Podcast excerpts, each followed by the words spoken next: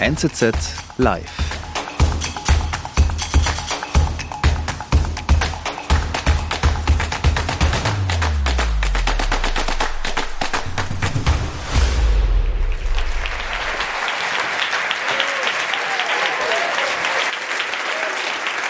Dankeschön. Dankeschön. Merci vielmal. Ich habe das schon gefürchtet. Das, du kannst das auch alleine. Ja, ich kann ein wenig. Ich, ich, bin immer der Meinung, ich kann Schweizerdeutsch und meine Frau sagt immer, du hörst dich an wie ein Deutscher, der versucht, oder wie ein Schweizer, der versucht, Hochdeutsch zu reden. Also ja. irgendwo dazwischen, aber es ist natürlich kein Schweizerdeutsch. Ich fürchte, deine Frau hat recht. Ähm, ich fürchte auch. Wir werden heute etwa 70 Minuten hier sprechen oder äh, versuchen zu sprechen. Kaya ähm, Jana ist ja im Moment, wie Silke gesagt hat, äh, mit seinem Programm. das heißt, heißt. Der, der, Fluch der Familie unterwegs. Ich glaube, Titel und Inhalt, den können die meisten von uns leider teilen und äh, wissen etwas ähm, damit anzufangen. Ich glaube, mit dieser Zugänglichkeit lässt sich schon ein bisschen erklären, warum alle Shows von dir ausverkauft sind. Auf dem Schwarzmarkt werden die Tickets über 1000 Franken, für Auf über 1000 Franken. Nicht kaufen äh, bei Viagogo, das genau, sind Verbrecher. Nicht kaufen, aber trotzdem werden diese Preise verlangt. Also fangen wir mal an. Ich finde, Kaya, du machst einen sehr wichtigen Job. Du hältst Menschen für eine, den Menschen für eine so komische wie auch tragische Gestalt, was er ja auch ist. Und, aber das tust du alles sehr liebevoll. Wir nehmen uns ja alle fürchterlich wichtig, aber du zeigst uns humorvoll die Grenzen unseres und auch deines Selbstbewusstseins auf. Aber warum weißt du eigentlich, was lustig ist? Ich glaube, ich weiß es erst, wenn das Publikum lacht. Ich, es gibt nichts Schlimmeres, als ein neues Bühnenprogramm zu schreiben. Auch wenn ich schon irgendwie, weiß ich nicht, neun oder zehn geschrieben habe und jedes Mal Gesundheit.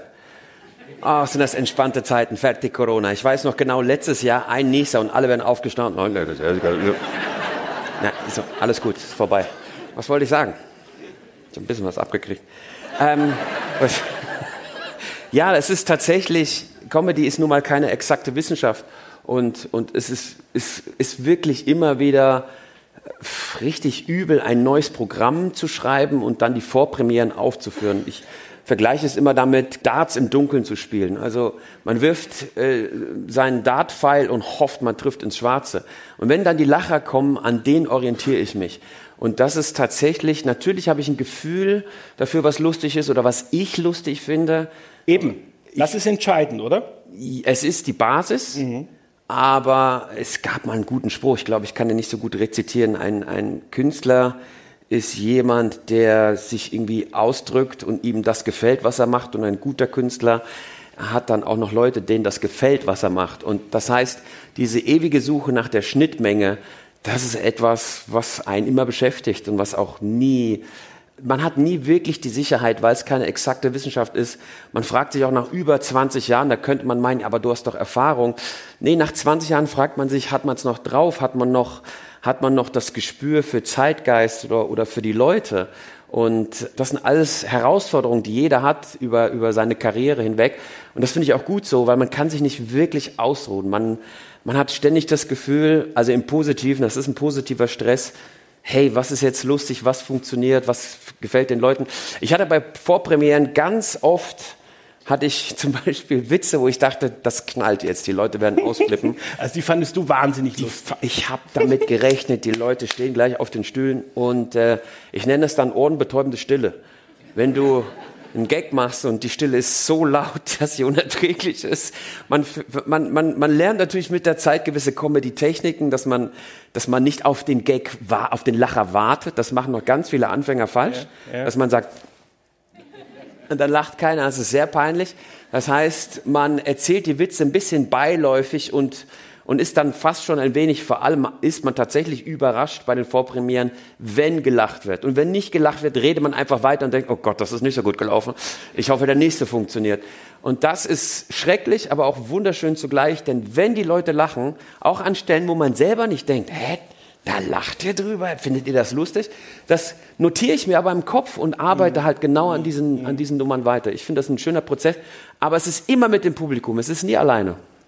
Kannst du dich noch an einen Gag oder eine Geschichte erinnern, die überhaupt, von der du dachtest, das wird ein Knaller und es hat überhaupt nicht funktioniert? Könnte ich ein ganzes Programm mitschreiben.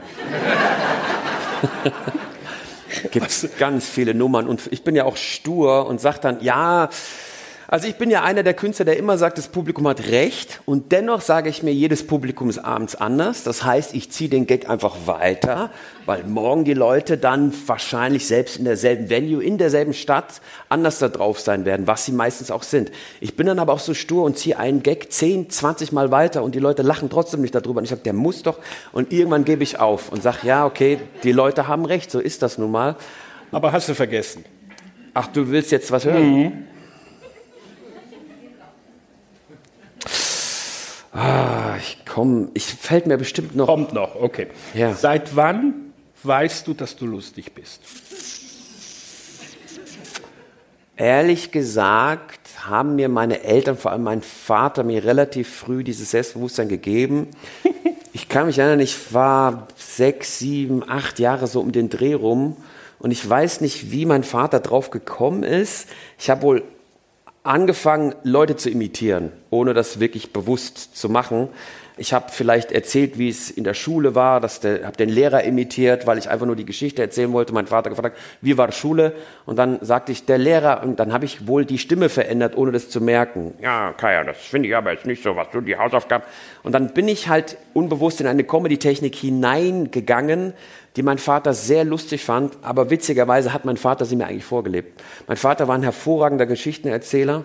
Wenn er mir eine Geschichte erzählt hat, hat er automatisch die Figuren gespielt. Er sagte nicht, und der Mann sagte, Hallo, wie geht's? Sondern er sagte, und der Mann sagte, Hallo, wie geht's? Und hat seine ganze Mimik benutzt. Mein Vater hat ein unfassbar expressives Gesicht gehabt. Und das heißt, dieses Rollenspielen, das habe ich von ihm und ich habe das wohl von ihm gelernt und das fand er wiederum sehr lustig. Und er hat von mir immer verlangt, wenn wir Besuch bekommen hatten von unseren Verwandten, dass wenn sie gegangen sind, dass ich die Verwandten imitiere. Kannst du bitte, kannst du meinen also die Verwandten aus der Türkei? Aus der Türkei, aus der Schweiz, mhm. weil mein Onkel, also sein Bruder, ist ja in die Schweiz emigriert. Ich wäre um ein Haar Schweizer geworden. Das war, ich war in den 60er Jahren sind mein Onkel und mein mein Vater sind in die, in die Schweiz eingewandert. Mein Vater hat, bevor er in die Schweiz, in die, nach Deutschland gezogen ist, hat er fünf Jahre ungefähr in der Schweiz gelebt. Und es ist hier im, im Kanton Aargau, äh, Hausen bei Bruck oder so etwas in der Richtung.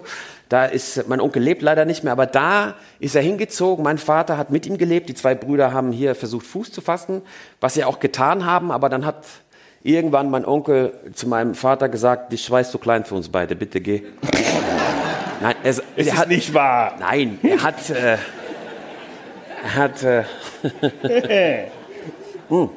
Nein, er hat ein Jobangebot bekommen in Frankfurt am Main. So einfach war das. Einen lukrativen Job, äh, äh ein, ein Angebot. Dann ist mein, mein Vater halt nach Frankfurt am Main und ist dort geblieben. Und dann meine Mutter quasi nachgezogen und dann wurde ich dort geboren. Aber ich habe quasi schon eine Geschichte in der Schweiz, bevor ich in Deutschland geboren wurde. Ganz interessant. Und da hat mein Vater verlangt, dass ich seinen Bruder nachmache. Und dann habe ich gewisse Mimiken gemacht und so weiter. Also diese Impression, dieses Imitieren, das war schon mir in die Wiege gelegt worden. Und das Selbstbewusstsein habe ich von meinem Vater bekommen, weil er das sehr witzig fand und das immer verlangt hat. Okay, aber du hast auch mal, glaube ich, in einem Interview erzählt, du hast schon im Schulbus hast du sozusagen ausprobiert, was lustig sein könnte, oder? Ja, zum Leidwesen der Mitfahrer. Das war nämlich sehr laut, was ich da gemacht hatte und die Leute. Laut? Ja, ja. Ich war, ich war mit meinem Kumpel damals im Vlad, mein bester Freund, und wir hatten einen ähnlichen schrägen Humor. Wir hatten damals Mad-Hefte immer gekauft ja. und in diesen Mad-Heften gab es einen Zeichner, der hieß Don Martin. Das war unser absoluter Favorit und Don Martin hat sich nicht nur durch seinen schrägen Humor ausgezeichnet, sondern was er versucht hatte, er versuchte Geräusche in Worte zu fassen. Da waren so tolle Worte wie, wie ist das Geräusch, wenn man eine Zigarette auf dem Auge seines Gegenübers ausdrückt. Ist ein Comic. Es ist ein Comic. Also, also hat er geschrieben Sister Fitch. Und das fand ich Sissafitch, das fand ich sehr lustig. Vlad und ich saßen da und sagen Sissafitch. Dann haben wir Sissafitch nachgemacht oder wenn Taubenscheiße auf deinem Hut fällt, heißt es Tupf. Und das waren fantastisch. Mein Gott, wir waren 10, 11. Wir hatten jetzt keinen wahnsinnig äh, entwickelnden Humor. Wir fanden das aber mega witzig, haben das nachgespielt, haben Geräusche imitiert. Also Geräusche waren immer so ein Teil meines Humors. Eine, eine, eine Geräuschkulisse aufzubauen, um die Vorstellungskraft irgendwie zu, zu fördern oder zu fordern. Und das war damals im Bus wirklich so eine Kakophonie von zwei Jungs, die wirklich und allem. Ich weiß noch genau, dass mal eine Dame, ein Fahrgast zu ihm sagte, oder zu mir sagte, du hast Zuckung, du musst zum Arzt, du bist gestört. Und Vlad sagte, ja, ich, wir fahren gleich zum Arzt. Also, ja, ja, das war schon, ja, das war schon nervig für einige Leute, ja. Okay, aber wann kam dann zum ersten Mal der Gedanke, dass du aus dem sozusagen einen Beruf machen kannst? Ich überhaupt nicht, gar nicht. Ich hatte diesen Ga Gedanken gar nicht, weil ich hatte gar nicht die, es gibt so ein wunderbares jiddisches Wort, das heißt Chutzpe. Ich hatte gar nicht dieses Selbstvertrauen, diese Frechheit zu sagen. Ich war auch nie ein Klassenclown. Ich war nie der Meinung oder ich hatte nie das Selbstvertrauen, einfach Leute zum, zum Lachen zu bringen. Da gibt es auch wieder einen guten Spruch, ich habe vergessen von wem, ich glaube es war Jerry Seinfeld, ein großartiger Komiker, sagt, es gibt verschiedene Arten oder äh, Stages of Comedy erstens deine Freunde zum Lachen zu bringen, zweitens wildfremde Menschen zum Lachen zu bringen und drittens, wenn wildfremde Menschen deine Gags nacherzählen. Und das ist schon ziemlich so der Olymp und ich kam nicht auf die Idee, jetzt wildfremde Leute zum Lachen zu bringen, sondern ich habe natürlich nur meine Freunde oder meine Familie zum Lachen bringen wollen. Das war alles. Dass ich überhaupt äh, Komiker geworden bin, habe ich vor allem anderen Menschen zu verdanken gute Freunde. Später war es auch ähm, Thomas Hermanns, der den Quatsch Comedy Club in Deutschland groß gemacht hat und die Stand-up-Form mit Michael Mittermeier groß gemacht hat. Da durfte ich dann reinrutschen in, in äh, dieser fast schon ein wenig vorbereitete Pfad, den Hermanns und Mittermeier damals in den 90ern gemacht haben. Da konnte ich in den Nullerjahren quasi hinein. Aber ich hatte vor allem sehr gute Freunde um mich herum und Bekannte, die gesagt haben, das, was du machst, ist lustig, geh auf die Bühne. Und es braucht aber sehr viel Überzeugungsarbeit, weil ich doch dann damals eher so ein schüchterner Mensch war, der nur für sich ah, ja? sein Ding gemacht hat. Ja, ja, mhm. definitiv. Du, ich meine, du hast ja auch studiert, du hast Philosophie studiert, Amerikanistik. Du hast dir nie überlegt, sozusagen einen anständigen Beruf zu ergreifen?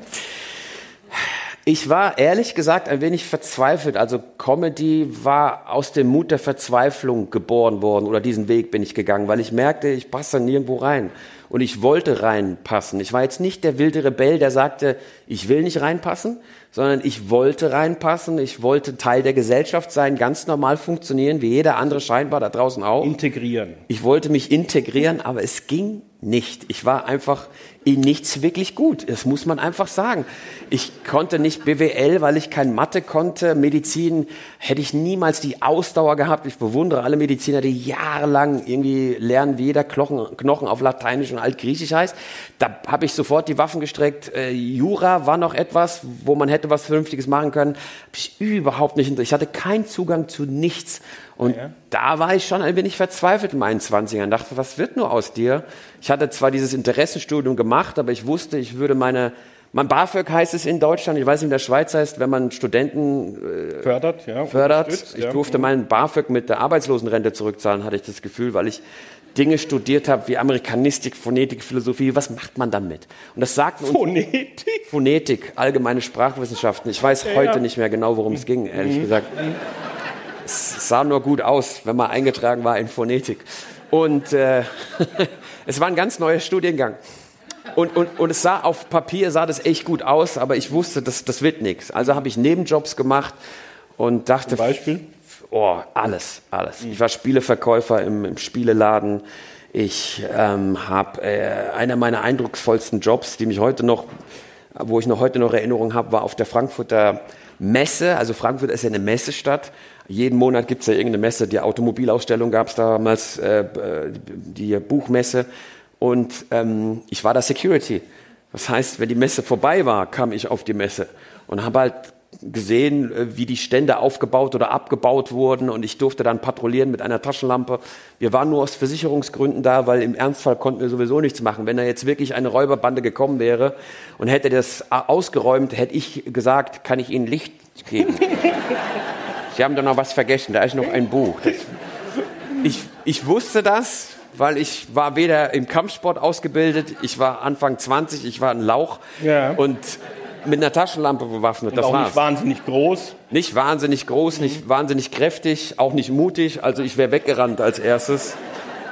Und, Wer hat dich aber, denn angestellt? ja, ich sag's mal so, das waren sehr viele Studenten, die damals ja. untergekommen sind, weil die Sicherheitsfirma, die uns eingestellt hat, die wusste und hat uns das auch gesagt. Ihr seid aus Versicherungsgründen hier. Werdet, macht bloß nicht den starken Mann. Also wenn da etwas passiert, aber ganz schnell weg hier. Und äh, es ist aber zum Glück nie was passiert. Aber was ich toll fand, was ich gemerkt hatte an diesem Beruf, ich war nämlich, ich habe wirklich alles gemacht. Ich war in einer Zeitarbeitsfirma, ich war Aushilfe für Plattenfirmen. Sony gab es damals in, in Frankfurt. Ganz interessante Geschichte. Bei Sony hat man damals die aufstrebenden jungen deutschen Comedians gesehen. Und ich weiß noch, ich war damals noch Aushilfe und habe gesehen, wie die, diese Firma kam in das Haupt, Hauptquartier. Damals war in, in Frankfurt und dann habe ich nur so gedacht, Mann, das kann ich aber auch, was die da tun. Yeah. Aber das war nur, da habe ich noch den Leuten Kaffee gebracht. Das war total verrückt. Und ähm, als ich dann diesen Job gemacht hatte auf der, auf der Buchmesse, habe ich gemerkt, wow, ich fühle mich so viel wohler, wenn kein Chef in der Nähe ist, der mir sagt, was ich zu tun habe oder der mich, mich verdächtigt, dass ich nicht richtig arbeite.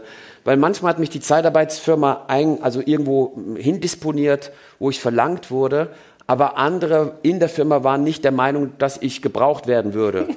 Das heißt, von den einen wurde ich gebraucht und von den anderen wurde ich gemobbt. Und das fand ich so bescheuert. Und äh, auf der Messe habe ich mich wohlgefühlt. Ich war ganz alleine auf diesen tausenden Quadratmetern. Es gab zwei Schichten, immer von sechs bis sechs, also entweder von 18 Uhr bis 6 Uhr morgens oder umgekehrt. Und ich habe wahnsinnig gern die Nachtschicht genommen, weil damals gab es Gameboys. Ich war in der Ecke und habe Gameboy gespielt. Mhm. mhm. Studentenkumpel, wir haben dann die Gameboys verbindet miteinander, verbunden und ähm, hatten damals 12 Mark die Stunde bekommen. Es war eine Menge Geld und ich hatte wahnsinnig viel Freiheit und Freizeit während des Jobs. Das hat mir Spaß gemacht. Wann hast du denn das erste Mal gemerkt, das kann was werden? Puh, das war ein langer Weg. Um ganz ehrlich zu sein, ich ja. habe zwar mit dem Job schon Geld verdient, aber ich, es war nicht wirklich für die Kunst. Also ich habe, jeder Künstler kennt das wohl ein wenig, dass man halt manchmal Dinge tut, wo, man, wo die Kunst drunter leidet. Aber das Portemonnaie, das freut sich. Und da habe ich halt so Jobs gemacht wie auf Messen. Auf der Fotokina in Köln habe ich einen, einen Fotokopierer angepriesen. So, und ich stand da mit dem Mikrofon und sagte, meine Damen und Herren, oh, diesen Minolta-Kopierer, sensationell. Und versucht noch ein paar Gags da so reinzumachen, wenn Sie sich mit dem Hintern draufsetzen. Perfekt, so haben Sie noch nie irgendwann dumme Sprüche. Und das habe ich dann für Laufpublikum gemacht. Das ist ganz undankbar, weil niemand, Laufpublikum bedeutet, niemand bleibt wirklich stehen oder läuft noch fünf Minuten weiter oder niemand kommt für dich, sondern schaut sich kurz den Kopierer an, hört dir zwei Minuten zu und geht weiter. Und mein Ehrgeiz war es, die Leute immer zum, zum, zum Stehenbleiben ja. zu bringen. War vielleicht eine gute Schule, ja. aber hat trotzdem keinen Spaß gemacht. Aber war sehr gut bezahlt und dann hatte ich irgendwann die Schnauze voll davon und habe durch die Leute, die auch diese Industriejobs gemacht haben, haben uns ausgetauscht und haben die gesagt, komm doch mal nach Hamburg, wir haben eine offene Bühne, wir haben in Berlin eine offene Bühne, mhm. probier doch mal dein Zeug aus und nicht immer hier Fotokopiererzeug. Und dann? Meine, dann habe ich meine Gags geschrieben. Ich weiß noch genau, ich hatte mal in Frankfurt einen Moderationsjob gehabt vor der alten Oper. Und moderieren bedeutet, du bist nicht das da. es, es geht darum, dass du du bist so ein bisschen die Fugenmasse zwischen den ganzen. Du musst das alles ein bisschen zusammenhalten, sagen, meine Damen und Herren, tolle Stimmung. Hier haben wir die, die Band, die nächste Band, die Gigolos oder was auch immer. Und bei mir wurde es immer von Mal zu Mal so, dass ich mal einen Gag erzählt hatte und wenn die Leute gelacht hatten, habe ich Blut geleckt. Ich mochte das Geräusch, das sie gemacht haben, wenn sie gelacht haben. Also sagte ich, ich will das nochmal hören. Also habe ich noch einen Gag erzählt. Und aus zwei Minuten Übergangsmoderation wurden so 20 Minuten Stand-up. Die haben mich danach rausgeschmissen. Ja, klar. Gesagt, mach dein Mist alleine. Was ich dann auch tatsächlich gemacht habe, ich habe so einzelne Gags aufgeschrieben und bin auf die offenen Bühnen gegangen. Ich weiß, ich habe deine Frage immer noch nicht beantwortet, aber ich komme gleich dazu. Und Ja, weil das ist so kein gerader Weg gewesen. Dann bin ich auf offenen Bühnen bin ich aufgetreten, habe dafür keine maximal 50 Mark damals bekommen, gerade mal für das Zugticket und habe aber mein Zeug gespielt und habe das geliebt. Dann war ich auf der Bühne mein Chef, ich konnte das Lachen hören und trotzdem habe ich weiterhin studiert und habe noch Nebenjobs gehabt und erst erst als ich 99 vom Fernsehen angesprochen wurde und die sagten, das was du auf der Bühne machst, würdest mhm. du es gerne im Fernsehen machen. Da sagte ich, nee, ich glaube, ich bin noch nicht so weit. Ich muss noch ein paar Jahre touren. Ja, so viel kannst du verdienen. Wo muss ich unterschreiben? Und das war dann 2000, haben wir den Piloten gemacht und als ich... Was guckst du was? 2000, richtig, 2001 kam die ersten, die erste Folge hatte über drei Millionen Zuschauer, da wusste man eigentlich schon, das Ding geht ab. Und spätestens da habe ich gemerkt, okay, ich glaube, du kannst das Studium sein lassen und die anderen nehmen Jobs. Es hat sehr lange. Und dann habe ich es erst übrigens meinem Vater erzählt, dass ich Komiker bin. Und dann? Er sagte, was bist du? Das habe ich ihm am Telefon gesagt. Ich sagte, kannst du heute Abend Sat 1 einschalten? Was, was Sat 1? Was soll ich machen? Den Fernseher einschalten, Sat 1 ist ein Kanal. Das ist, glaube ich, bei dir auf der 6 oder so. Oder was passiert da? Der wusste schon, lass uns telefonieren, nachdem du das gesehen hast. Das war damals um Viertel nach zehn. Er rief mich um Viertel vor elf an und sagte, mein Sohn, das bist du in diesem Fernsehen gewesen? Und ich sagte, ja, Papa, das bin ich. Ich bin Komiker, Schauspieler. Ich weiß, ich habe es dir nicht erzählt. Ich habe dich angelogen. Es tut mir leid. Ich habe ihm immer gesagt, ich würde studieren und aus mir würde bestimmt was werden. Und ich habe ihm das nicht gesagt, weil ich wusste, der kommt damit überhaupt nicht klar. Das war ein Mann, der eingewandert ist, der Existenzängste hatte und dann hat sein Sohn sich plötzlich für etwas entschieden, was er überhaupt nicht verstehen kann, wie man damit Geld verdienen kann. Und ab da war er der größte Fan. Der sagt, du bist das im Fernsehen, das ist unfassbar. Und dann haben wir uns einen Tag später getroffen. Wir saßen zusammen, haben Kaffee getrunken und ich habe ihm die ganze Geschichte erzählt. Ich habe ihm mein Herz ausgeschüttet, tut mir leid, ich habe dich angelogen, ich habe das alles verheimlicht. Und dann hat er mich umarmt und hat gesagt, hast du gut gemacht, mein Sohn, weil sonst hätte ich dich davon abgehalten, diese Aber fand er es auch lustig ja. oder war er nur stolz, dass du im Fernsehen bist? Beides. Er fand es auch sehr, sehr lustig. Er hat aber teilweise nicht verstanden, was ein Sketch ist und was zum Beispiel ein versteckter Einspiel, also versteckte Kamera ist. Ja. Manchmal haben wir versteckte Kamera gemacht, da ich, habe ich mich unter die Leute gemischt und habe sie veräppelt und dann haben wir einen Sketch gespielt mit Schauspielern und er konnte beides nicht unterscheiden. Und ich habe äh, in einem Sketch, in der Sketchreihe habe ich einen Italiener gespielt, Francesco, der immer wieder einen blöden Spruch bringt im Restaurant und die Frau dazu bewegt, dass sie aufsteht und geht. So, er sehr, sehr tollpatschig, sehr ungeschickt. Und er hat mich jedes Mal nach jeder Folge angerufen, weil das war der letzte Sketch und hat gesagt, Kai, das ist so schön, aber bitte beleidige die Frau doch nicht die ganze Zeit. Ich sag, Papa, das ist eine Schauspielerin. Die Schauspielerin? Sie, ja, sie weiß, ja, hast du nicht beleidigt? Dann gut. Ähm, ich muss ihm den einen oder anderen Gag nochmal erklären, aber er war ein größter, mein größter Fan. Er hatte so einen Ordner geführt oder zwei, drei und alles gesammelt, was es gab. TV-Spielfilm, Hinweise, Zeitungsartikel, Bilder. Er ist schon länger tot. 2002 ist er gestorben. Was hast du deinem Vater zu verdanken? Ich bin mir sicher, ein Großteil meiner Art von Comedy kommt von ihm. Also einmal die Mimik, keine Frage, die Erzähltechnik, habe ich, glaube ich, auch von ihm die Art und Weise, wie er sich ausdrückt, dass er sehr leidenschaftlich erzählt, dass er auch humorvoll war. Der hatte auch einen schrägen Humor gehabt, hat eine, ein sehr ansteckendes Lachen gehabt. Und ich wollte immer, und jetzt gehen wir so ein bisschen in die Psychologie hinein, ich wollte immer meinen Vater zum Lachen bringen, weil mein Vater war eher ein depressiver Mensch. Er hat es, ich glaube, es gab sehr, sehr viele Gründe dafür, warum er einen schweren Gemütszustand hatte. Ich glaube, es lag nicht nur an der Migration, das hat die Sache nicht vereinfacht. Ich glaube, schon in der Türkei ging es ihm nicht besonders gut. Er war ein unglaublich sensibler Mensch, sehr, sehr sensibel, aber das Problem bei ihm war in dem Moment, als er migriert ist, konnte er die deutsche Sprache nicht so richtig knacken. Also man hat so gemerkt, er wollte sich verständigen, konnte es aber nicht. Und für einen sensiblen Menschen wie ihn, also für jeden Menschen ist das frustrierend, aber das war für ihn besonders hart, mhm. weil seine sensiblen Gefühle konnte er quasi überhaupt gar nicht mit, mitteilen mhm. und er konnte auch nicht wirklich dann verstanden werden. Und ich glaube, das hat ihn ziemlich frustriert und sehr, sehr mhm. oft auch depressiv gemacht. Dann hat die Ehe mit meiner Mutter nicht funktioniert. Das war für ihn auch schwierig. Ja, das waren alles so Dinge, die ihn, glaube ich, ziemlich ziemlich fertig gemacht haben. Und als Kind, klar, liebst du deine Eltern bedingungslos, habe ich alles probiert, um ihn zum Lachen zu bringen. Wirklich alles. Und immer wenn ich es geschafft habe, ihn zum Lachen zu bringen, war ich besonders stolz. Mhm. Und vielleicht war das unbewusst auch so eine Schule. Eine Schule halt, mhm. diesen Willen zu haben, unbedingt jemanden zum Lachen zu bringen, äh, egal wie mühsam das ist. Ich glaube, das hat mir dann später auch geholfen. Etwas hast du vergessen, was du deinem Vater zu verdanken hast. Er hat ja euch Ihr habt zwei Söhne. Stimmt, ja. Und er hat euch ja gesagt oder er hat euch verboten, Türkisch zu sprechen, sondern ihr musstet zu Hause Deutsch sprechen. Ja. Ich glaube, du hast ihm zu verdanken, dass du so gut Deutsch sprichst. Das ist korrekt.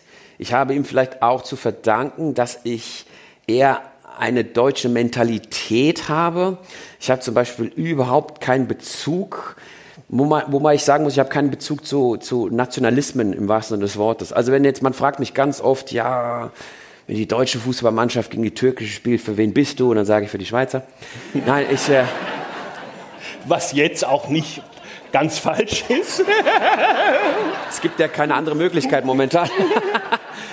Und ja, also ich, wie soll ich sagen, ich hatte nie, es gibt da so eine, wie eine transzendentale Obdachlosigkeit, wenn es um so Nationengebilde geht, weil ich fühlte mich nie wirklich 100% deutsch, aber auch nie türkisch. Und deswegen war ich immer so zwischen den Stühlen. War am Anfang ein bisschen schwierig, dieses Spannungsfeld. Aber später habe ich dann gemerkt, oh, man kann in diesem Spannungsfeld Comedy finden. Mhm. Mhm. Und einen anderen Blickwinkel finden. Und das heißt, ich hatte als Türke einen teilweise deutschen Blickwinkel auf mich selber und auf meine Eltern. Das heißt, ich konnte wie so mit dem Silberblick plötzlich so schauen, was lustig an uns ist.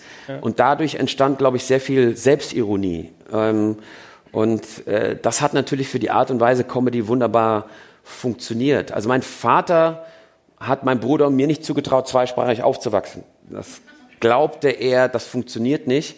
Also war er der Meinung, wir fangen erstmal mit der deutschen Sprache an und lernen später die türkische Sprache. Aber es kam nie dazu, weil wir hatten in der fünften Klasse Latein, in der siebten Klasse Englisch, in der neunten Klasse Französisch und Altgriechisch.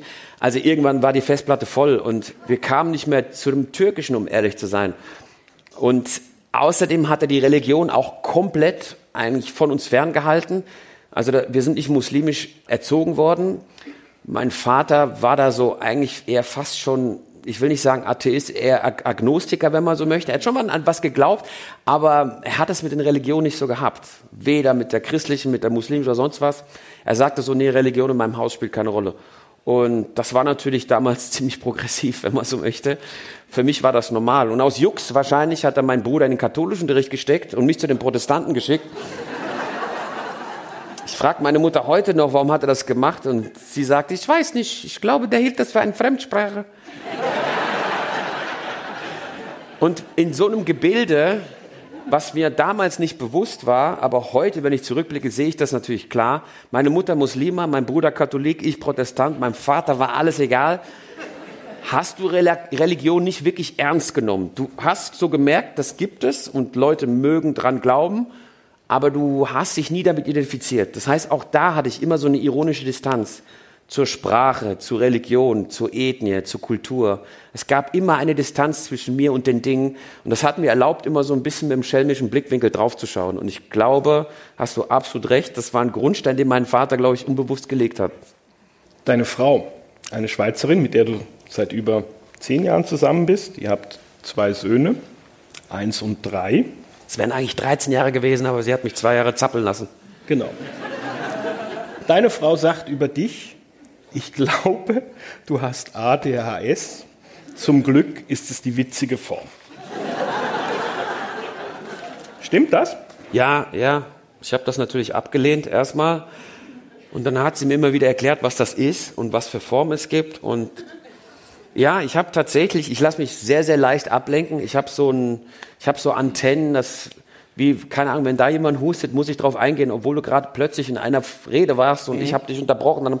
Das ist tatsächlich äh, bei mir so der Fall, dass ich mitbekomme, was so passiert und das sofort registriere, was auch für Das hast du zum Geschäftsmodell gemacht? Unbewusst.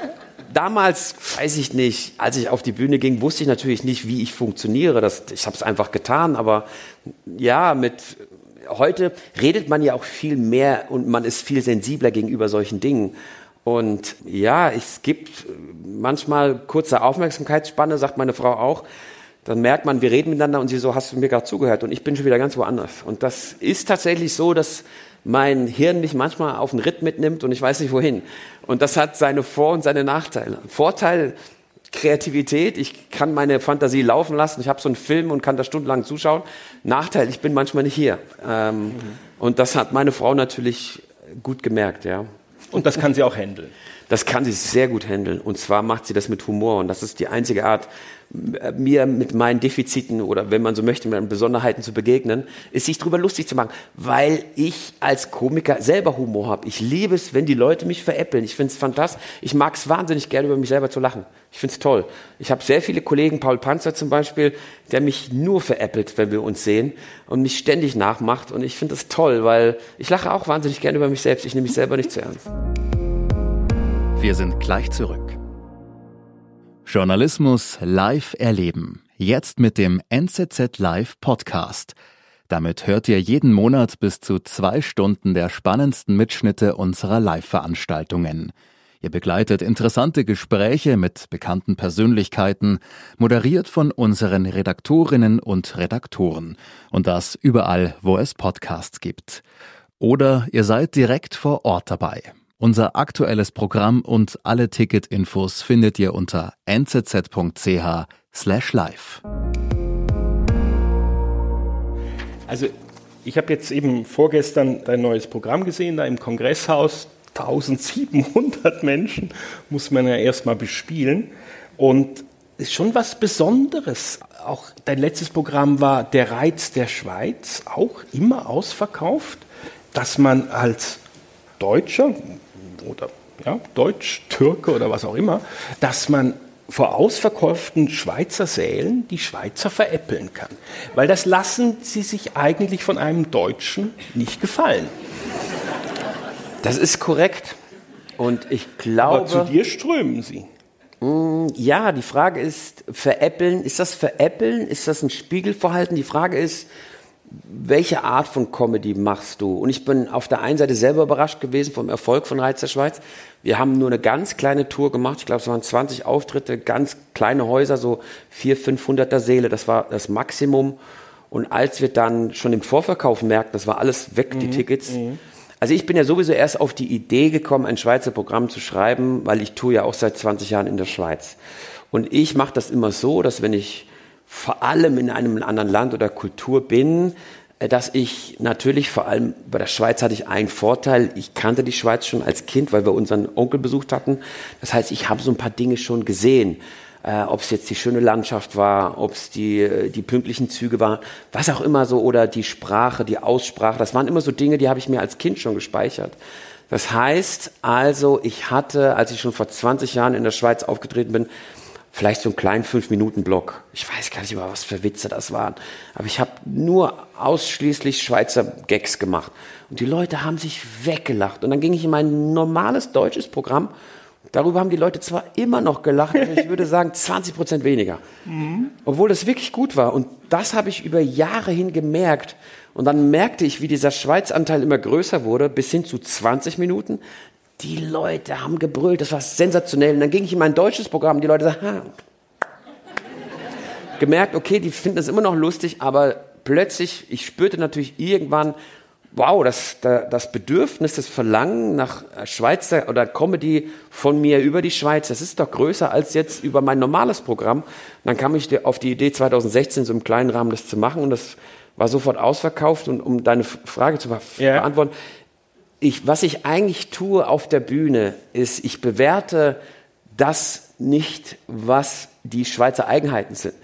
Und man merkt natürlich schon meine Einstellung dazu. Wenn ich sage, ich finde das süß, niedlich oder was auch immer, dann ist das ja erstmal positiv. Aber selbst das betone ich noch nicht mal, sondern ich sage einfach, warum gibt es eine A- und eine B-Post? Das ist eine Frage, die ich stelle. Ich sage nicht, wie idiotisch ist das denn? Warum hat man, also das ist ja gar nicht meine Art, sondern was ich tue in meiner Comedy ist, ich stelle es einfach auf die Bühne, das, was ich betrachte. Und, und dann gibt es einen gewissen Blick dazu, oder?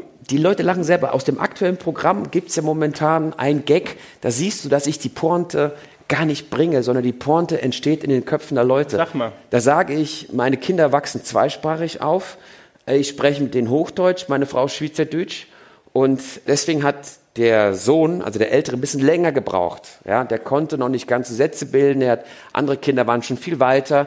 Wir sind zu einer Lokopädin gegangen und die Lokopädin sagte, ist alles in Ordnung, ihr Kind wächst zweisprachig auf, das heißt, er braucht ein bisschen länger, denn er hat für ein Objekt mindestens zwei Begriffe.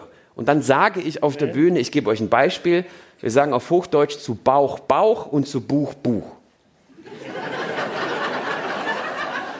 Das heißt, die Pointe entsteht in euren Köpfen. Ich sage das noch nicht mal. Ich sage noch nicht mal, mein Gott, ist das schwierig mit zwei Sprachen, sondern ich beobachte nur, stell das da, leg es auf die Bühne und die Leute lachen von alleine. Und das ist, glaube ich, was anderes als veräppeln. Das ist einfach nur ein, ein komisches Darstellen von Dingen, wie ich sie sehe. Und deswegen nimmt mir das keiner übel.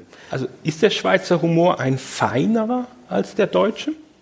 Er ja, das liegt vor allem daran, dass ich festgestellt habe, in der Schweiz kommt es nicht so gut an, wenn man laut wird. Was jetzt für mich kein Problem ist, weil ich bin jetzt auch kein wahnsinnig lauter Komiker. Aber in Deutschland, der deutsche Humor ist schon ein bisschen lauter. Der ist ganz oft, wenn man sich meine Kollegen anschaut, die haben eine ordentliche Lautstärke, so, das muss rocken.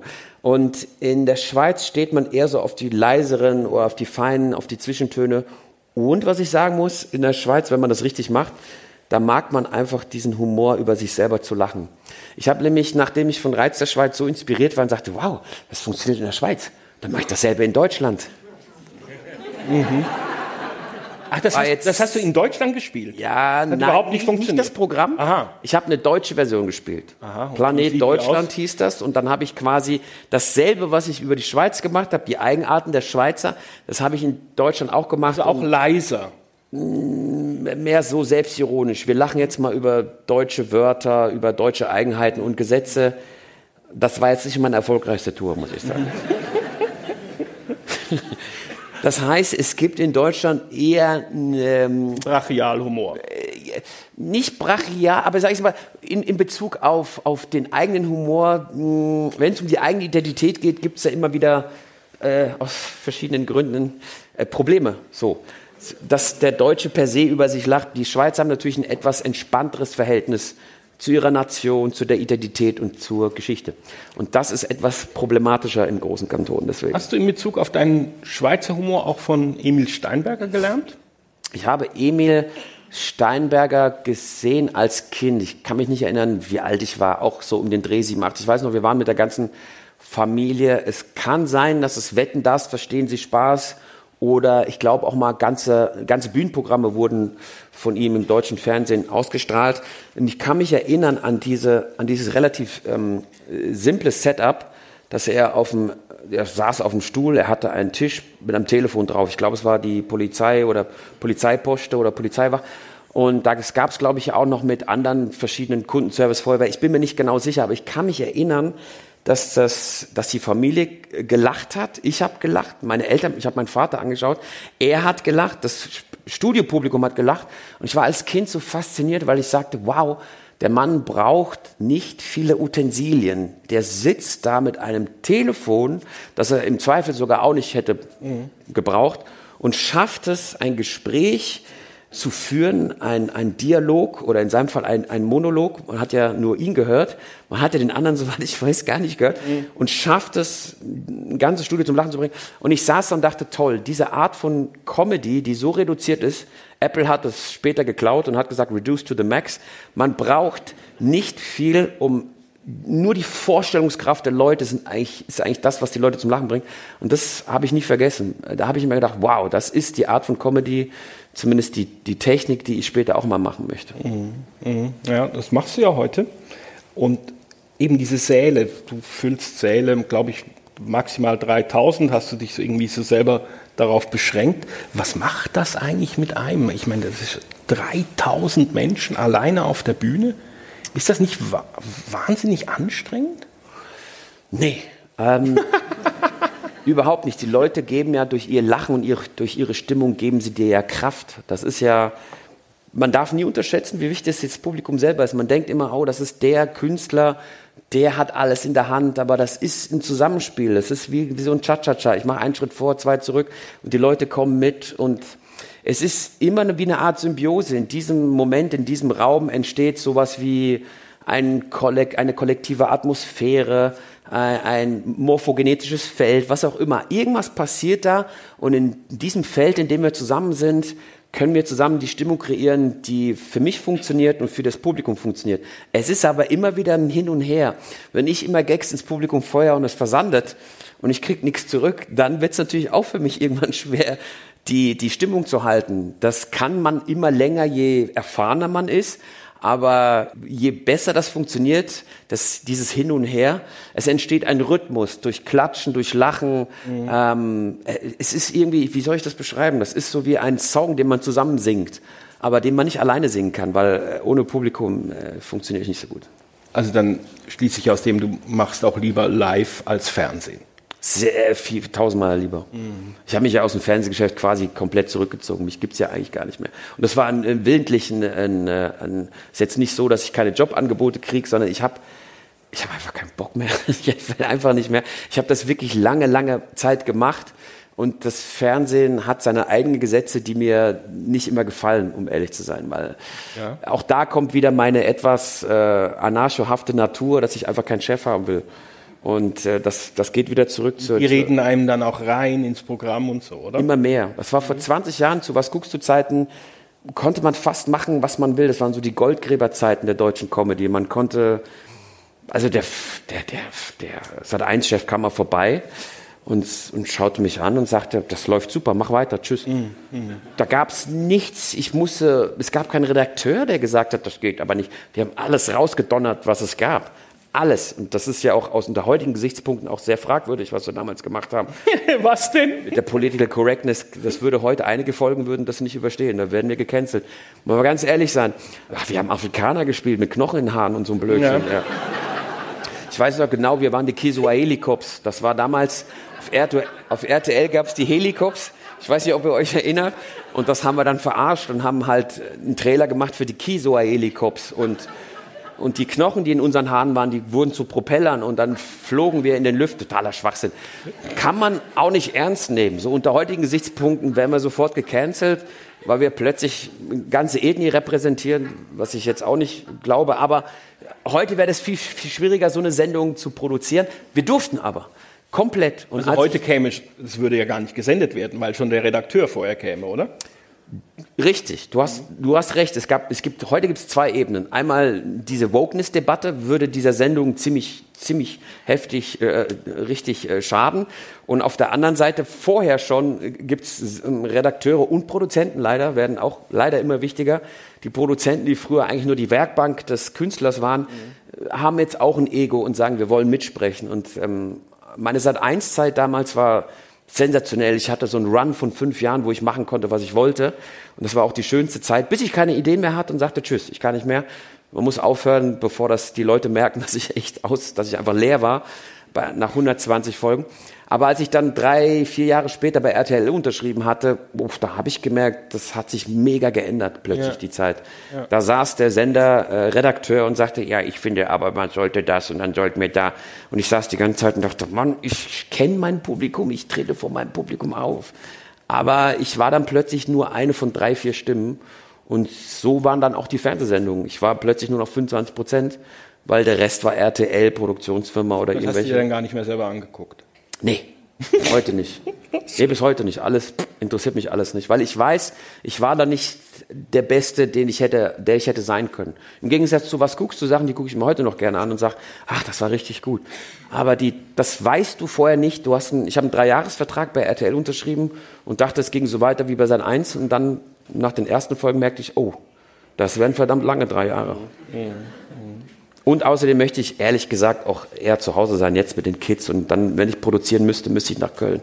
Da mhm. habe ich keine Lust zu. Mhm. mhm. Aber eben, ich meine, du stellst das jetzt so einen Live-Auftritt dar und man hat auch als Zuschauer auch tatsächlich das Gefühl, das sei für dich wie ein Spaziergang. Aber das ist es nicht, oder? Doch, es ist schon einer, es ist, hm, wie soll ich das? Ich habe ja, ich habe mir mit den Fuß lediert Anfang August habe ich mir eine, wie sagt man so schön, eine Lisfranc-Luxationsfraktur. Ich habe mir also den Mittelfußknochen gebrochen. Und die OP ist gut verlaufen, aber ich bin jetzt noch in der Reha-Phase und der Fuß ist noch hier, der, der quengelt noch ein bisschen und ist ab und zu entzündet und macht Mucken und der nervt mich, aber wenn ich auf die Bühne gehe, spüre ich gar nichts. Das sind diese zwei Stunden, die ich brauche, um manchmal abzuschalten. Ob es jetzt körperlicher Schmerz ist oder ob ich psychisch irgendwie Ach, vielleicht. Du erholst dich auf der Bühne. Das muss ich ganz ehrlich sagen. Also ich sollte eigentlich, du hast es ja gesehen, ich sollte auf diesem verdammten Stuhl sitzen. Genau. Und ich habe mich, glaube ich, das zwei, klappt dreimal... überhaupt nicht. Nein, null. Und ich liebe es dann auf der Bühne rumzutigern und zu machen. Ich spüre meinen Fuß nicht. Den spüre ich hinterher schon. Der sagt dann, Kaya, was war das? Ist jetzt total bescheuert, was ich mache gesundheitlich, aber das gilt auch für meine Psyche. Man hat mich auch öfter mal gefragt, wie ist denn das, Kaya, wenn du auf die Bühne gehst und du bist schlecht drauf? Und ich sage, ich kann nicht auf der Bühne schlecht drauf sein, weil in dem Moment, wo ich auf die Bühne komme und es kommt so diese positive Energie von 2000 Menschen, du bist einfach automatisch gut drauf. Egal wie du vorher drauf, in dem Moment, wo der Vorhang aufgeht und vorher kannst du noch so schwarze Gedanken gehabt haben. In dem Moment kommst du auf die Bühne und bumm, es wird alles weggeblasen und du hast einfach eine gute Zeit.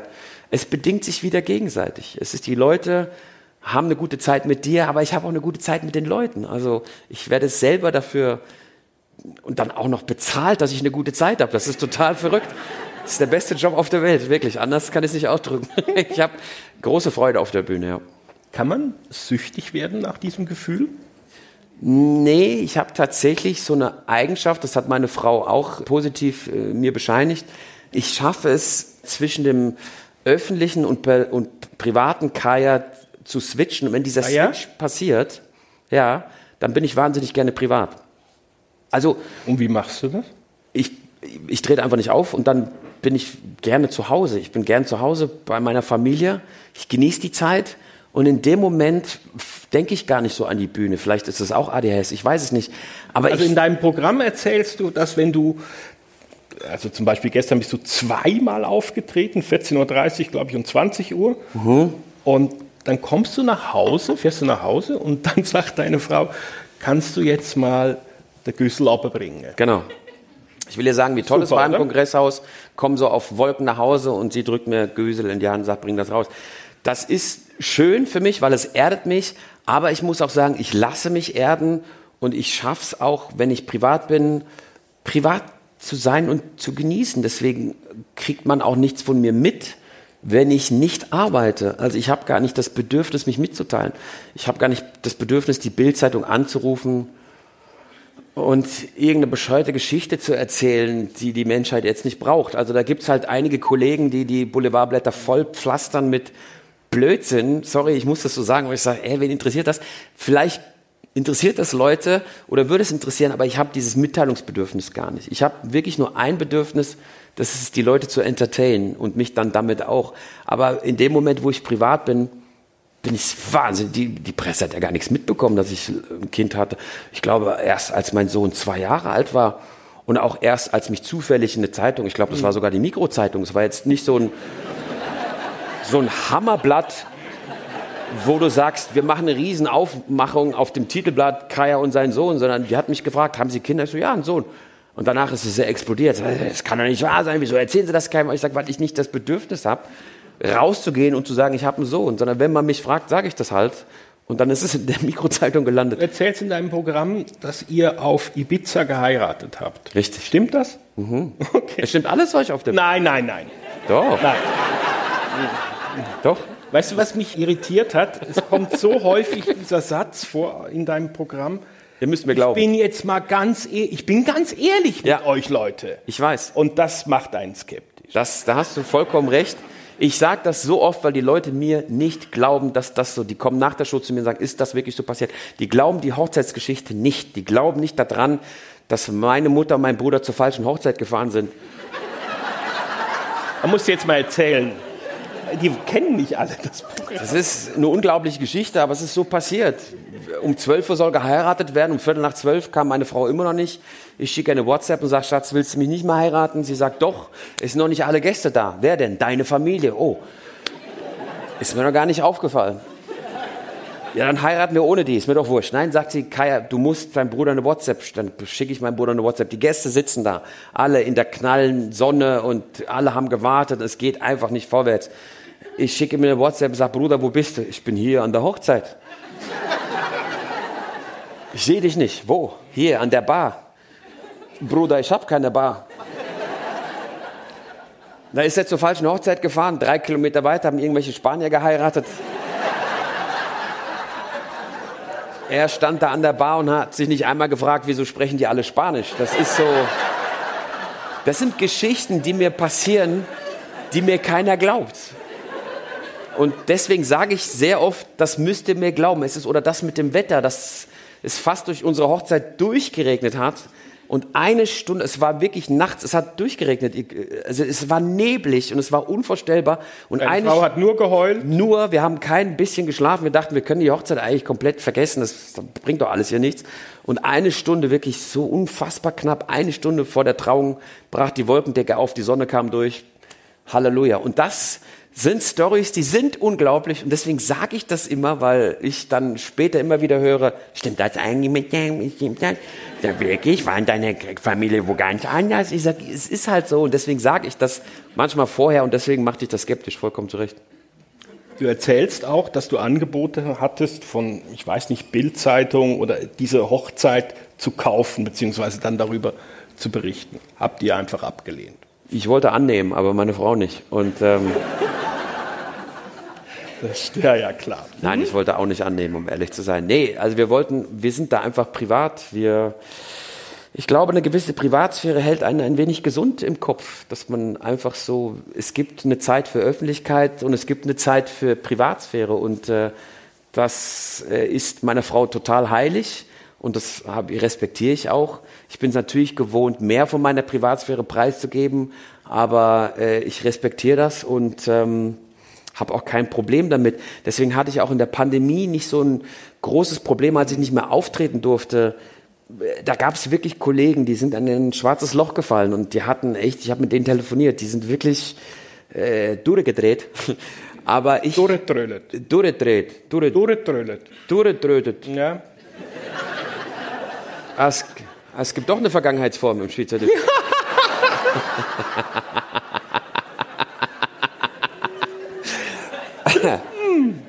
Nein, aber es no. ist, äh, es ist, ich hatte, ich, ich glaube, ich kann sehr gut mich in beiden Welten wohlfühlen, in der öffentlichen, in der öffentlichen und beides genieße ich. Wenn ich zum Beispiel zu lang auf Tour bin, das finde ich ja. auch ein bisschen äh, undankbar, weil dieser wunderschöne Beruf hat es nicht verdient, dass man das wie eine Fließbandarbeit macht. Und ich musste das über Jahre verstehen und das den Veranstaltern sagen, die natürlich ein Interesse haben, viel Geld und schnell zu verdienen. Und ich musste mich wirklich mit der Zeit durchsetzen und sagen, nein, das ist nur eine gewisse Anzahl, die wir machen.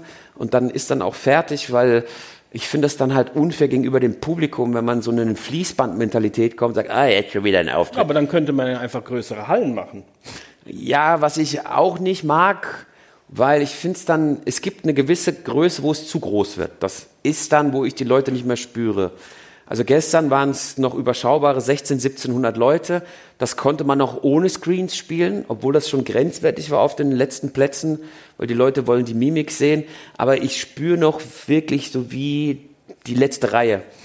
Und wenn man dann in einer Arena mit 5000 Leuten spielt, dann kriegt man nur die Hälfte mit. Was ich schade finde, weil ich bilde mir ein, das ist umgekehrt genauso. Dann gucken die Leute auf die Screens mhm. und sagen, ich war bei einer Live-Show von Kai, aber irgendwie habe ich nicht das Gefühl, ich war bei einer Live-Show. Und mh, mm, manchmal lässt sich das nicht verhindern, weil ich spiele immer weniger von Jahr zu Jahr, weil ich einfach mehr Zeit für die Familie haben will. Das heißt, wir gehen tatsächlich ein bisschen größer. Aber das sind absolute Ausnahmefälle, dass wir mal wirklich groß mhm. sind, wie in, in den Metropolen mhm. in Deutschland, in, in Hamburg oder in Stuttgart. Dann spielen wir halt mal 5000. Aber das ist die absolute Ausnahme. Fühlst du dich eigentlich integriert in der Schweiz? Man sagt ja, so richtig integriert ist man ja, wenn man die Sprache, also wenn man ja. die Heimatsprache kann und ich kann sie verstehen, das ist ja schon mal etwas, 50 Prozent, aber ich sage ganz klar, ich glaube nicht, dass ich Schweizerdeutsch irgendwann 100 Prozent lernen kann. Dafür gibt es einfach viel zu viele. Ich finde, es ist wie, wie Deutsch. Das ist eine Sprache, mit der man aufwachsen muss. Mhm. Wenn man sie später auf eine logische Art und Weise verstehen möchte, schwierig. Es ist nicht so wie Englisch. Englisch ist relativ einfach, geht schnell, kann man quasi als Zugezogener lernen, aber mit Schweizerdeutsch musst du, glaube ich, aufwachsen. Und äh, da mache ich mir keine große Illusion. Ich fühle mich wahrscheinlich dann auch noch, es gibt so verschiedene Arten, sich integriert zu fühlen. Wenn man irgendwann den Pass hat, den Schweizer Pass, und wählen kann, das heißt, Den man, hast du ja noch nicht, oder? nee, ich bin da noch ein bisschen nachlässig. Ich sollte das machen jetzt, weil ich glaube, wir sind jetzt die, nächstes Jahr fünf Jahre verheiratet. Ich glaube, das müsste langsam mit der vereinfachten Einbürgerung Erleichterter. erleichterte, ja. Was auch immer, was auch immer der Unterschied ist. Aber äh,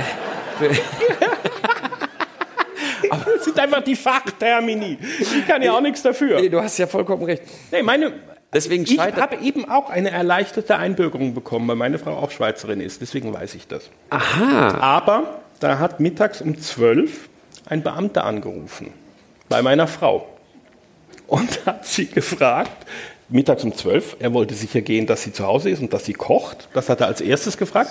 Und als zweites hat er gefragt, ob sie im horizontalen Gewerbe tätig sei. Also es sind einfach solche Sachen, auf die du dich dann einstellen musst. Deswegen vielleicht überlegst du es dir nochmal. Nein. Nein, es ist ja.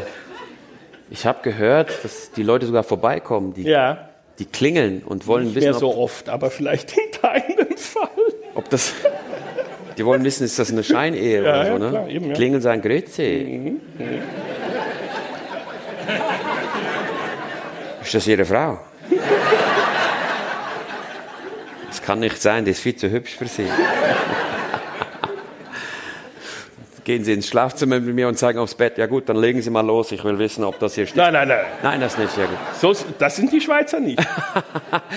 Nein, aber ähm, ja, das müsste ich alles noch machen. Ich muss ja sagen, es wäre dann der dritte Pass, den ich in meinem Leben äh, kriegen würde. Ich hatte ja den türkischen Pass. Doppelte Staatsbürgerschaft mit der Türkei und Deutschland ging in meinem Jahrgang zumindest nicht. Ich glaube, später wurde das erlaubt für spätere Jahrgänge. Das heißt, ich musste meinen türkischen Pass abgeben und der, der Sprung vom türkischen zum deutschen Pass, der ist enorm. Also das habe ich schon gemerkt, weil ich bin ja noch eine Zeit lang in meinen 20ern mit dem türkischen Pass gereist. Das war schwer, weil mit dem türkischen Pass brauchst du für fast jedes Land ein Visum. Ja? Ohne Visum kommst du nicht mal ins Phantasialand. Und dann, dann habe ich den deutschen Pass bekommen und konnte wirklich reisen. Und ich habe ja immer sehr gerne gereist. Das war für mich fantastisch. Und ich glaube, der, der Sprung vom Deutschen zum Schweizer, der ist ja eigentlich gleich. Das sind ja zwei angesehene Pässe. Deswegen ist jetzt die Dringlichkeit bei mir nicht so hoch, den, den haben zu wollen. Aber ich, ich würde ganz gern hier und da ein bisschen mitsprechen bei der Wahl. Und, aber dann ist das, sagen wir mal, wieder ein Schritt Richtung Integration. Aber Integration ist für mich sowieso eher ein Gefühl und nicht ein Stück Papier. Genau. Aber du fühlst dich hier zu Hause. Das ist der Punkt. Ich fühle mich hier wohl, ich fühle mich zu Hause und natürlich das Wohlwollen der Schweizer, jetzt nicht nur auf der Bühne, sondern wenn ich einfach äh, in meinem Privatleben unterwegs bin, der ist schon toll. Also ich muss schon sagen, ich war wegen meinem Fuß in einem deutschen Krankenhaus und ich war in einem Schweizer Krankenhaus. Und die Unterschiede sind schon gewaltig. Im deutschen Krankenhaus war schon so, ah, was will der denn jetzt hier? Also die haben mich gar nicht erkannt. Ich war ja mit einer Maske und so, aber die hatten, man hat so, ja, die, man wird nicht so nett behandelt, sage ich mal. In dem ganzen Krankenhausstress, ich weiß, Personalfachkräftemangel, aber in der Schweiz, ja, ich habe die Maske auf, kein Promi-Bonus. Ja, ach ja, das haben Sie ja super, ja, tipptopp, dann bitte setz dich dahin. Und das ist, ich hab, ich meine das ja wirklich ehrlich und ich glaube, das spüren die Leute auch, dass ich das meine. Diese Schweizer Höflichkeit, die imponiert mir. All die finde ich schon sensationell und ich bete und hoffe auch immer, dass die erhalten bleibt und dass sie nicht irgendwann mal, weil Deutschland war auch schon mal anders da drauf, muss ich sagen. In den 70er, 80er Jahren, das ist irgendwie alles ein bisschen verroht da drüben und das tut mir selber leid, weil ich habe Heimatgefühle für, für Deutschland und ich finde es schon teilweise echt heftig, auch in Social oder durch Social Media, wie sich da der Umgangston ist so. Also meine Frau hat mich sehr gerne veranstaltet. Ja, sie hat, bevor sie Kinder bekommen hatte, hat sie mich in der Schweiz veranstaltet und in Deutschland. Ja, Also sie war deine Managerin. ja, so kann man das auch sagen. Also kann man nicht wirklich managen, ne? aber wie- sie hat mit mir zusammengearbeitet und hat einmal gesagt, Kaya, ich mache das wahnsinnig gern für dich und sie hat große Freude dran, mich zu veranstalten und zu sehen. Sie hat das mal so gesagt, sie findet das großartig in dem Moment, wo die Show beginnt und der letzte Gast setzt sich auf seinen Platz und die Leute genießen die Show. Sie hat gesagt, das ist ein wahnsinnig erfüllendes Gefühl, da mit dabei zu sein bei diesem tollen Beruf. Und sie sagt aber, ich will Deutschland nicht mehr machen, weil der Umgangston dort hat sie als gebürtige Schweizerin, das war für sie schon ziemlich heftig. Wenn sie das Bernhard-Theater anruft, dann sagt das, ja, natürlich, kommen Sie, Sie dürfen zehnmal hier, ich habe für Sie alles tiptop parat. Und in der Schweiz, was, willst du? Nee, aber pass auf, der Catering, das machen wir, ja, ihr dürft das hier nicht machen. Und um 18 Uhr müsst ihr wieder raus. Es ist eine ganz andere Form. Da muss ich meiner Frau recht geben, dass die Höflichkeit, die es in der Schweiz gibt, Probleme, die man im Miteinander Leben hat und die hat man, klar kommt es oft zu Meinungsverschiedenreibereien, aber man hat hier eine Diskussionskultur, die finde ich sensationell gut und die ist so ein bisschen deeskalierend und ich habe das ja in meinem neuen Programm auch in, äh, erzählt. Also es ist ein, es, ich, ich mache in einem, in einem neuen Programm, in Fluch der Familie, was ich äh, gestern, vorgestern gespielt habe in Zürich, mache ich so einen kleinen Sneak Preview für Reiz der Schweiz 2. Das werde ich 2024 äh, aufhören in der Schweiz. Dann habe ich so ein kleines ähm, Bit, so einen kleinen Sketch erzählt. Ja, sag mal. Zehn Minuten. Na, die Leute sollen ein Ticket kaufen. Die sollen nein, nein, nein, nein. Die haben schon ein Ticket gekauft. Es, es, geht, es, es geht darum, dass wir das erste Mal in unserem Leben eine Bewilligung eingeholt haben bei einem Bauamt. Und das ist dann so eine zehn Minuten Odyssee wo ich mich wahnsinnig aufgeregt habe, weil es Einsprüche gab und ich habe mich über die Einsprüche aufgeregt und es geht eigentlich nur darum, dass ich mit dem Bauamt telefonieren wollte. Meine Frau hat mir das verboten, weil sie gesagt hat, wenn du mit denen telefonierst, dann kriegen wir keine Bewilligung. Weil du rufst dann mit deiner deutschen Mentalität, ja. was ist denn da los? Und da hat sie vollkommen recht und sie sagt, nein, ich mache das. Ich bin Schweizerin, ich weiß, wie das geht. So und dann erzähle ich das, dass ich dieses Defizit habe, dass ich nicht dieses Diplomatengehen habe, dass der Schweizer, der streitet nicht, der diskutiert. Das ist was anderes. Und sie kann das, sie ruft an und sagt, Grüezi, hier ist Frau Jana, ich wollte wissen, wie können wir zusammen eine optimale Lösung finden.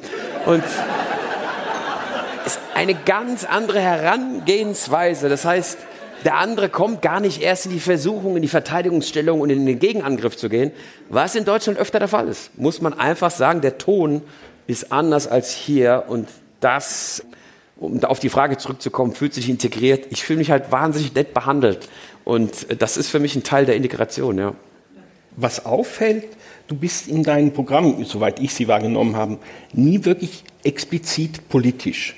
Mhm. Obwohl du sicherlich viel Material dafür hättest. Mhm. Warum ist das so? Weil viele deiner Kollegen sind das. Ja. Gerade in Deutschland da muss ich wieder auf die Kindheit oder auf die, Jugend zurück und auch später in den 20ern. Also als Comedy-Konsument fand ich die Alltagsgeschichten immer am lustigsten. Es gab immer oder gibt immer noch sehr, sehr gute Kabarettisten, denen ich sehr gerne zuhöre. Aber so richtig aus dem Bauch gelacht habe ich tatsächlich über die Alltagsgeschichten, über das Zwischenmenschliche.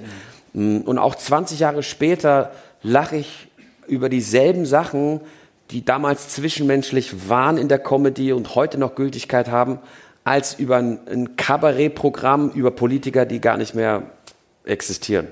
Und das war für mich als Konsument immer reizvoller, obwohl ich auch heute Kabarettprogramme oder ich äh, schaue mir verschiedene äh, zeitgenössische Zeit oder Dinge an, wo das, der Zeitgeist kommentiert wird. Findest du da was gut? Also es ist nicht so, dass ich darüber aus dem Bauch lache, Eben, ja.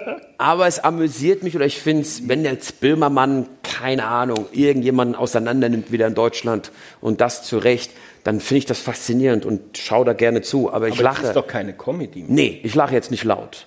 Es gibt gute Kabarett. Volker Pispers war schon einer der, der Kabarettisten, die ich richtig gut fand, der hat jetzt aufgehört, aber es ist generell so, ob ich jetzt die Anstalt mal schaue oder was auch immer und ich schaue mir das interessiert an, ist ja so eine Art Infotainment oder wenn es von mir aus die Heute-Show ist. Es ist Infotainment, aber ich bin jetzt nicht laut lachend vom Fernsehen. Die Anstalt ist eine moralische Anstalt geworden. Ist auch eine moralische Anstalt, mhm. ja, mit der Zeit. Mhm. Ja, eben, da fängt es halt jetzt an. Ich bin eher interessiert als Konsument, aber auch als Bühnendarsteller doch die Leute einfach mal zu entertainen, egal wo die jetzt sind, ja, auf dem politischen Spektrum, weil ich dann doch Humor als etwas Verbindendes sehe. Und dann für zwei Stunden legen wir mal die Politik kurz zur Seite, haben eine gute Zeit. Du, du, du erinnerst dich vielleicht an, das, an die Zugabe, wo ich über die Corona-Zeit gesprochen habe. Mhm. So, jetzt kannst du als Komiker da natürlich mhm. Richtung Impfen, super, Impfen, ganz übel. Du kannst da über die Maßnahmen, du kannst machen, was du möchtest, du kannst polarisieren. Und du, du hast wahrscheinlich gemerkt, ich bin da durch ohne dass du gesehen hast oder merken konntest, was ist da jetzt pro Maßnahmen gegen, ist dann Schwurbler keiner, sondern ich bin da durch, durch die ganze Geschichte und habe nur das Lustige erzählt. Also du könntest wahrscheinlich nach dem Programm nicht wirklich einschätzen, wie fand er das Ganze eigentlich? Was hat er eigentlich gemacht? Oder wie hat er das Ganze gesehen? Wie einige Kollegen, hat er das so gesehen oder nicht? Nein, aber es ist, ähm, ich gehöre zu den Menschen und das habe ich oft in meinem Leben gemerkt. Ich habe Freunde, die zum Beispiel sagen, Kai, du musst dich vorbereiten auf die Apokalypse. Da gibt's, ich ah, habe ja. Leute, die sagen das und sagen, auch in der Pandemie haben sie gesagt, hey, es wird Stromausfall geben, es wird dies, das, jenes geben. Du musst, und ich guckte die Leute an und sage, ich bin doch geliefert, wenn unsere Gesellschaft nicht funktioniert. Ich funktioniere nur, wenn die Gesellschaft funktioniert, weil ich bin das i-Tüpfelchen. Ich gehöre ja, ich bin der Kulturschaffender jetzt, äh, ich, ich, ich kann nur funktionieren, wenn es den Leuten gut geht, wenn sie in ein Theater möchten und Kultur genießen wollen. Und das machen sie meistens, wenn alles andere funktioniert, wenn Maslow 1, 2, 3 befriedigt wurde, wenn wir in einem sicheren Theater sind, wenn die Leute gut essen, trinken und sagen so, jetzt möchte ich noch ein wenig Kultur gönnen, dann komme ich, dann komme ich dazu und sage, hey, aber wenn das alles nicht gegeben ist, ich bin kein Handwerker, ich bin kein Soldat, also ich kann kein Prepper sein, das Erste, was ich machen würde, ist, wenn die Leute kommen würden, denen das Brot geben, was ich gebunkert habe für mich selber, weil, ich, weil die eine Pistole haben. Was soll ich denn machen? Ich habe keine Pistole. So, und, das, und ich will auch keine Pistole haben. Also ich werde nicht preppen. Ich weiß, ich würde eine Apokalypse nicht überleben, weil so ein Komiker, der hat nicht so richtig Survival Skills. Ähm, das heißt, ich bin wahnsinnig froh, wenn die Gesellschaft funktioniert. Wenn es den Leuten gut geht, kann ich dafür sorgen, dass es denen besser geht. Aber wenn das alles hier irgendwie mal auseinanderfallen würde, was ich nicht hoffe, dann das sehe ich für mich auch schwarz. Deswegen hoffe ich, passiert das nicht. Und deswegen bin ich halt eher einer, der vertraut und der glaubt, dass es weitergeht, dass die Leute, mh, hm, dass sie äh, ihre Probleme lösen können. Und ja, ich war halt ich bin halt so einer. Genau. Und bis jetzt bin ich damit relativ gut gefahren. Ja. Okay. Bevor wir die Runde öffnen, aber ähm, bitte dann auch äh, zu Ihren Fragen. Es gibt zwei Mikrofone im Saal. Die funktionieren. Ich glaube, du bist ja auch wahnsinnig dankbar. Ja. Das, was du bis jetzt. Absolut. Ich meine, das ist schon unglaublich, oder? Dass aus diesem Jungen da im, im Schulbus, dass du jetzt da sitzt. Ich habe Jahre gebraucht. Es hat sehr, sehr, sehr lange gedauert, bis ich mich wohlfühlte. Und das wird jetzt nicht einer von diesen komischen Promis, ich komme mit dem Ruhm nicht klar, Talk. Ein bisschen. Ähm, denn ich habe tatsächlich ein bisschen gebraucht. Das war für mich einfach eine unglaubliche Transferleistung, mit 27 über Nacht ein Star zu sein, weil das muss man sich erstmal klar machen, weil also ich komme aus schwierigen Verhältnissen. Meine Eltern haben halt miteinander gestritten. Dann äh, waren wir Türken in Deutschland. Ich persönlich habe keine Fremdenfeindlichkeit erfahren. Das ist kein komischer Karrieristenspruch. Man fragt mich ganz oft, Kaya, wirklich nicht? Und ich sage, tatsächlich nicht. Ich bin irgendwie davon verschont geblieben, weiß aber, meine Eltern haben darunter gelitten. Meine Eltern haben doch schon oft erfahren, pass mal auf, ihr seid nur Gäste, ihr seid keine Deutschen und ihr könnt kein Deutsch und, und so weiter. Also die haben schon Rassismus erfahren und Ausländerfeindlichkeit. Ich tatsächlich, ich weiß nicht, bin irgendwie durchgerutscht. Ich hatte vielleicht Glück gehabt oder ich weiß es nicht, kann es nicht sagen.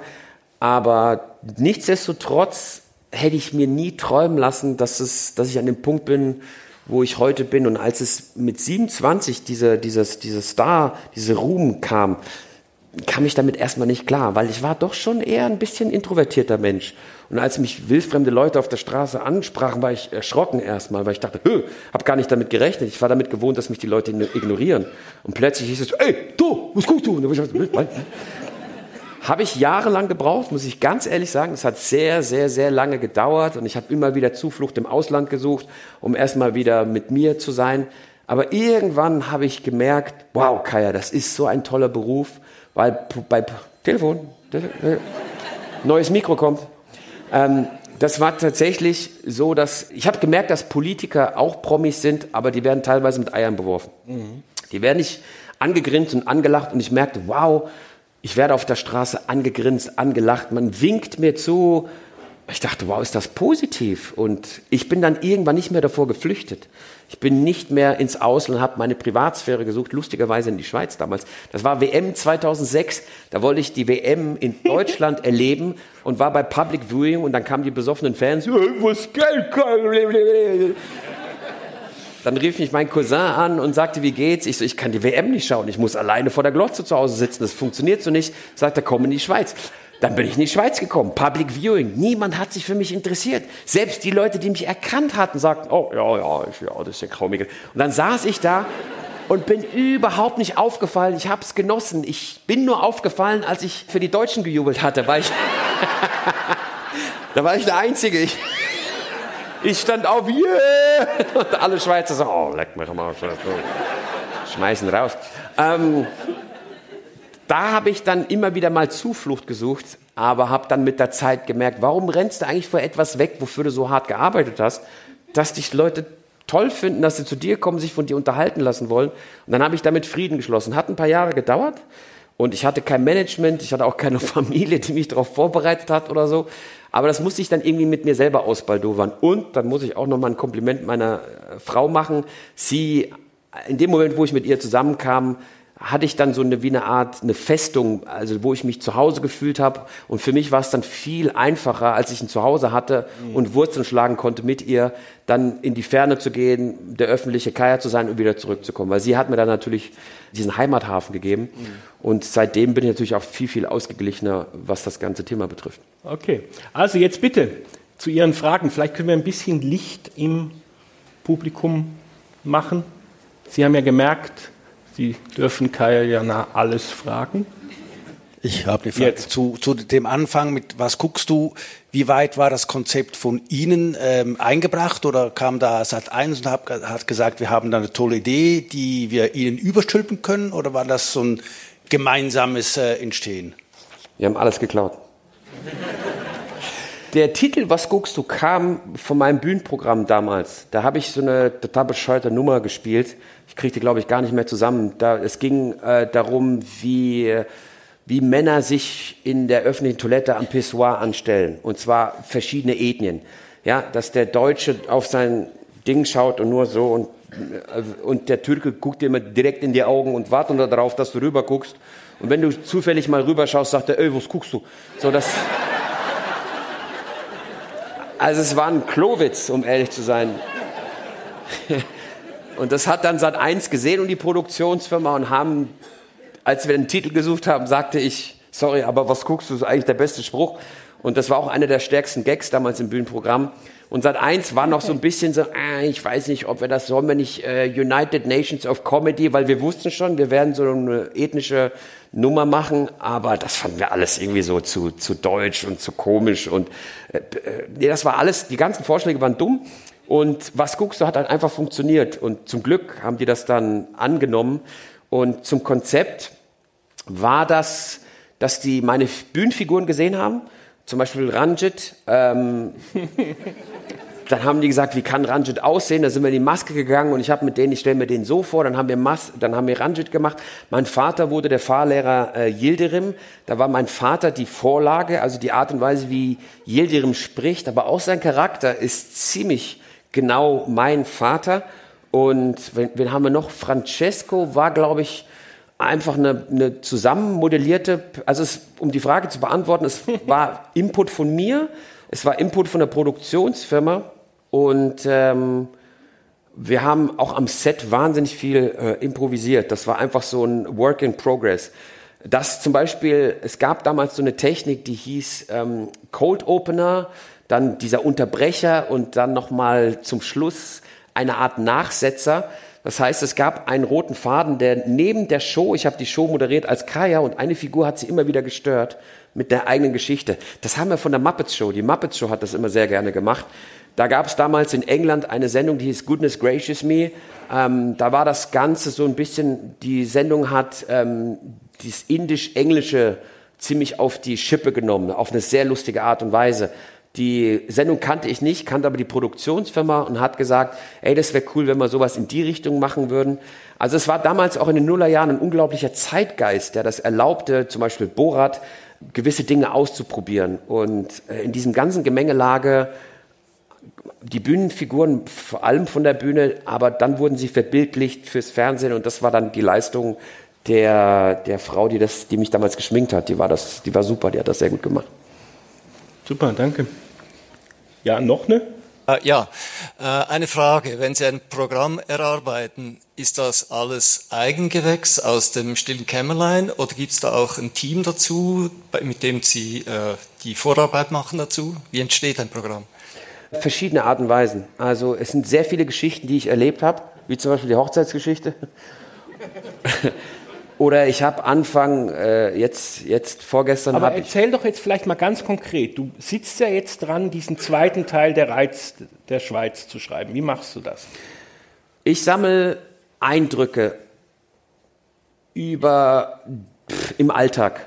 Hat nichts damit zu tun, dass ich ein neues Programm schreibe. Was ich mache, ist, ich mit meinem Smartphone, wenn ich diszipliniert bin, spreche ich rein, ich äh, fotografiere was Lustiges, ich mache kurze Notizen. Das habe ich mir einfach angewöhnt. Seit Jahren, seitdem es coole Smartphones gibt, ist das quasi, früher habe ich das mit Stift und Zettel gemacht. Das heißt, ich sehe etwas, ich erlebe etwas, ich schreibe das auf, ich speichere das ab. Wenn es dann dazu kommt, dass ich ein neues Programm schreibe, wie jetzt, dass ich langsam Reiz der Schweiz 2 vorbereite, dann hole ich erstmal alles, was ich gesammelt habe, über die letzten Jahre äh, äh quasi zusammen auf ein Workspace und dann schreibe ich da Baubewilligung. Äh, ich schreibe rein Hochzeit. Ich schreibe rein so. Das sind erstmal so Stichwörter. Zu jedem Stichwort habe ich schon die Geschichte. Nicht ausformuliert, aber ich weiß, ich kann daraus irgendwas basteln.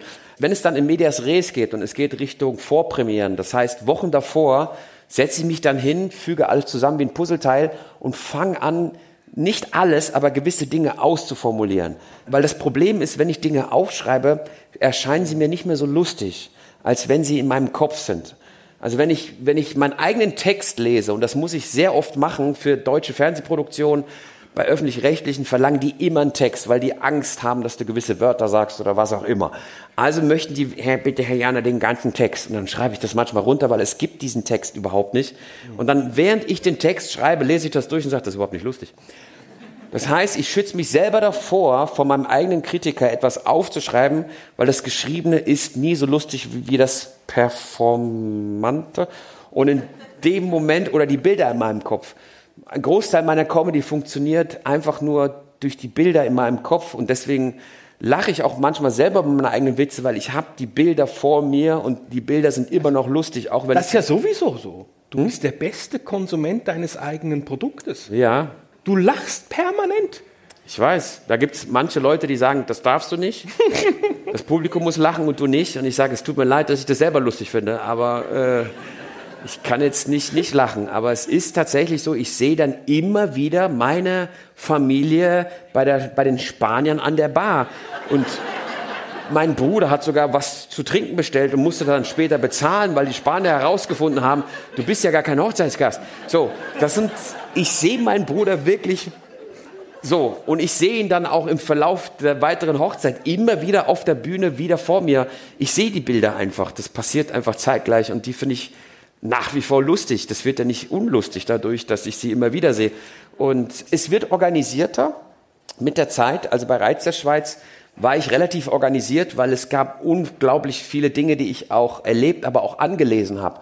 Ich wollte ein bisschen wissen, wie sieht die Geschichte der Schweiz aus, wie ist das Kulturelle der Schweiz, was sind die Eigenarten, wie ist das entstanden. Momentan habe ich äh, zum Beispiel ein Set, was ich angefangen habe in einem aktuellen Programm, was aber vorgeführt wird in Reiz der Schweiz ist, über das Alphornblasen habe ich zum Beispiel neulich Philosophie. Das ist relativ frisch, was ich da erzählt habe. Da ich mir Gedanken drüber, habe ich meine Frau gefragt, wie, wieso, warum gibt's das?